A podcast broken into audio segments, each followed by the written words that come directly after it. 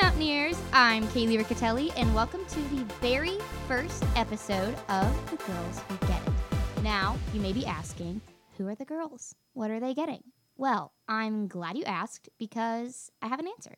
So, we started The Girls Who Get It to do three things to inform, encourage, and inspire women in sports. So, yes, those are three words, but what do they mean? So, inform, we want to highlight women's sports, you know, news, what's going on, those sorts of things. Just spread general information to everyone about what's happening in women's sports. We want to encourage women who are in sports, and that's not just athletes. Obviously, we want to encourage female athletes who are absolutely killing it, but this includes women in sports media, in marketing, communications, female coaches. Everyone is included there. We want to encourage them to keep doing what they're doing because it gets a little hard out there. And then lastly, we want to inspire women who want to be in sports. We want to tell them stories of women who are in sports now, how show them that they can do it and you know, create or bring up the next generation of women in sports. And this is super important to me because I obviously am a woman interested in sports. And I think that it's a platform that has sort of been built up in recent years, but I think that there's more that we could be doing with it. So that's why I'm super excited to get started with this podcast. Now, um, we know who the girls are, we know what's happening, but who am I? I'm Kaeli Ricottilli. I'm a graduate student studying journalism here at West Virginia University. I also have minors in theater and sports communications, which is why I'm here. Um, I have a bit of a background in sports. I never played them much growing up simply because I did not have the skill set. Um, I played basketball and would hold a full conversation with the person I was supposed to be defending um, if that tells you anything about my ability. However, I do love sports. I grew up watching them, watching siblings and other family members play them. So I'm super excited to be here. Um, some of my favorite uh, memories involving sports. Uh, I have one as an athlete and one as a fan. So my favorite memory as an athlete was my senior year track season. It was the only time I qualified for the West Virginia State track meet. Uh, I qualified with my 4x8 relay team, and we got to the meet. I was super nervous. I ended up going out running my fastest 800 split ever by like five seconds. And we ended up getting 10th in our category, which obviously it didn't put it didn't get us on the podium, it didn't get us a medal, but it was the best that we had placed. We set kind of that goal for ourselves to get top 10 and we had a time goal that we wanted and we hit everything like perfectly and it was obviously the state track meet my senior year was my last meet ever and it was the best way i could think of to kind of round out everything that i had put into track and cross country in all four years of high school those were the only sports i did uh, because it required the least amount of coordination um, and then my favorite memory as a fan. So, right after I graduated high school, my high school graduation present was attending a Yankees game in Baltimore. Entire immediate family went to watch the Yankees play the Orioles at Camden Yards. Now, I need to preface this by saying I'm a huge fan of Aaron Judge. Fantastic player, great dude, love following him. And we were sitting in right field, close to the field. And it was the ninth inning in between batters. And so everybody was kind of quiet. The Yankees were up by a lot. We were on defense, so you know, our whole our whole defense was out in the field. And I'm we're sitting in right field close to the field, so Aaron Judge is right there. And I say, I just got this thought. I go, what if I yelled at him? Just yelled something. And I said, I yelled something. I don't even remember what I said. I said, like, go judge. I love you. Something like that. And he had been walking away from where we were sitting at that point in time. He turns his head over his shoulder, smiles, looks away, keeps walking. Highlight of my year, possibly my life, definitely that year. And I graduated high school that year. So, says a lot. But moving on, now you know what this podcast is, who I am, but now for the entire point of what this is. What is happening in women's sports right now? Well, a lot, as always. But some of the biggest headlines in women's sports recently have been with the FIFA Women's World Cup uh, for soccer. Now, this happened, or this took place a couple weeks ago.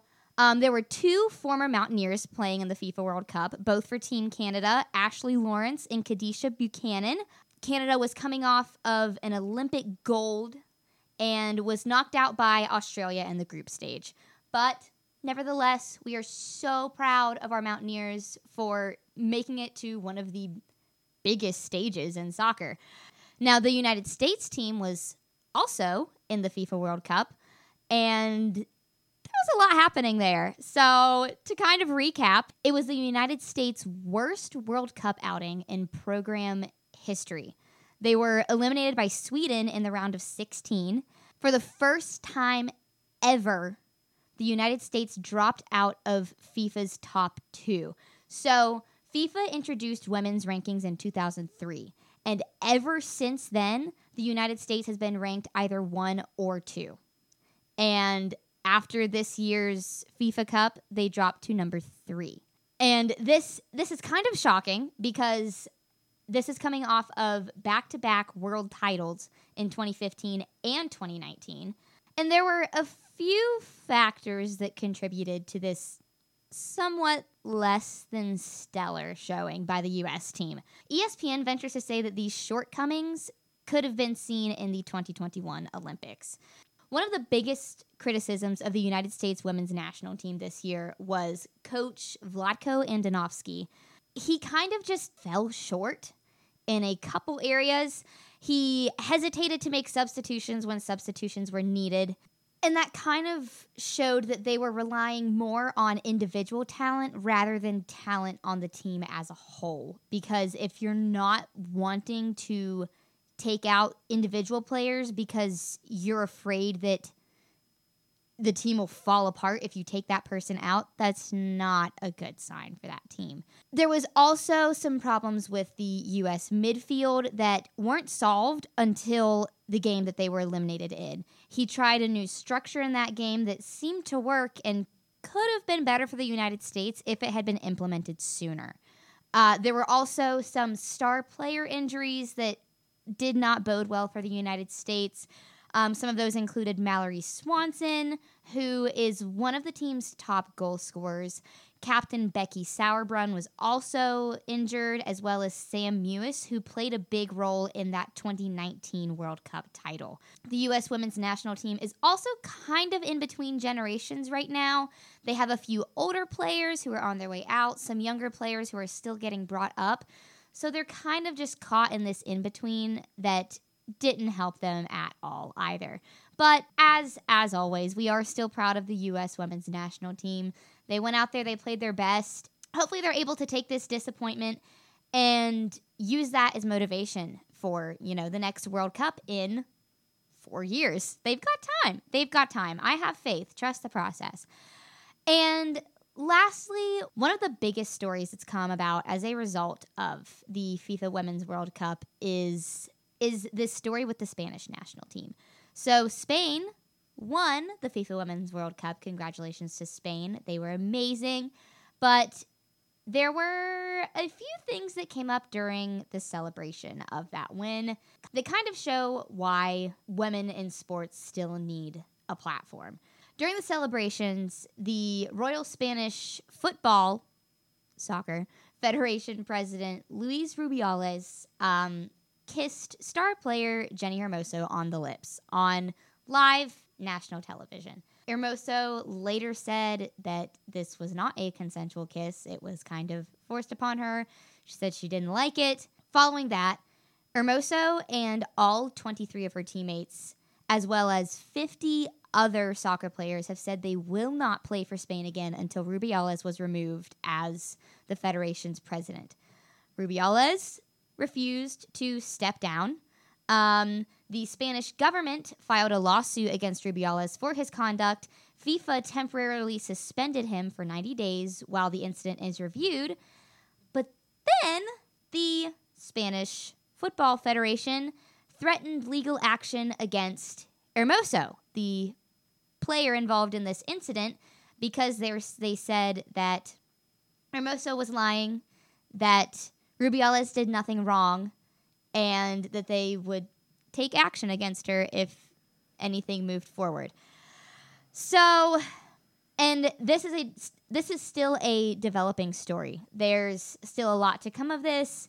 Um, we'll see what the investigation brings about. If Rubiales steps down, if he's removed, if he gets to keep his position, who knows? But it's definitely a story to watch, and it's definitely an issue that is still present in women's sports that should be talked about and brought up on platforms like this. So that's the what's what with the FIFA World Cup from this year. So, moving into our WVU sports preview this week, the women's soccer team plays at UVA on August 31st at 6 p.m. and then at Liberty on September 3rd at 1 p.m.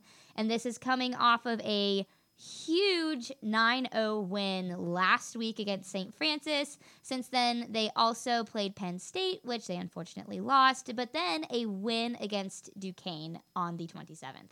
So I cannot wait to watch WVU women's soccer this year. I think. I think they're going to kill it, as always. Um, the volleyball team is playing in the Duke, North Carolina tournament this week. They're at UNC on Thursday at 6 p.m. and then play Loyola at Duke Stadium at 4 p.m. Friday and then Duke at 4 p.m. Saturday. And then also on Saturday is the first WVU football game of the season. I'm so excited at Penn State, 7:30 p.m. Saturday watch it. I'm going to be watching. I am ready for this football season. I I trust the climb. I'm you know, it's it's it's a very long climb, but I trust it. I trust it. and then lastly, the men's soccer team is playing at Yale on Friday, September 1st at 7 p.m., and then at American University in Washington, D.C. at 4 p.m. on Tuesday. So the men's soccer team is also a team to watch this year. They've been doing really well this season. I think I think both soccer teams are looking pretty promising this year. Well, that's all we have for you this week. Thanks for tuning in. Listen to the girls who get it at thedaonline.com slash podcasts or wherever you stream podcasts. See you next time.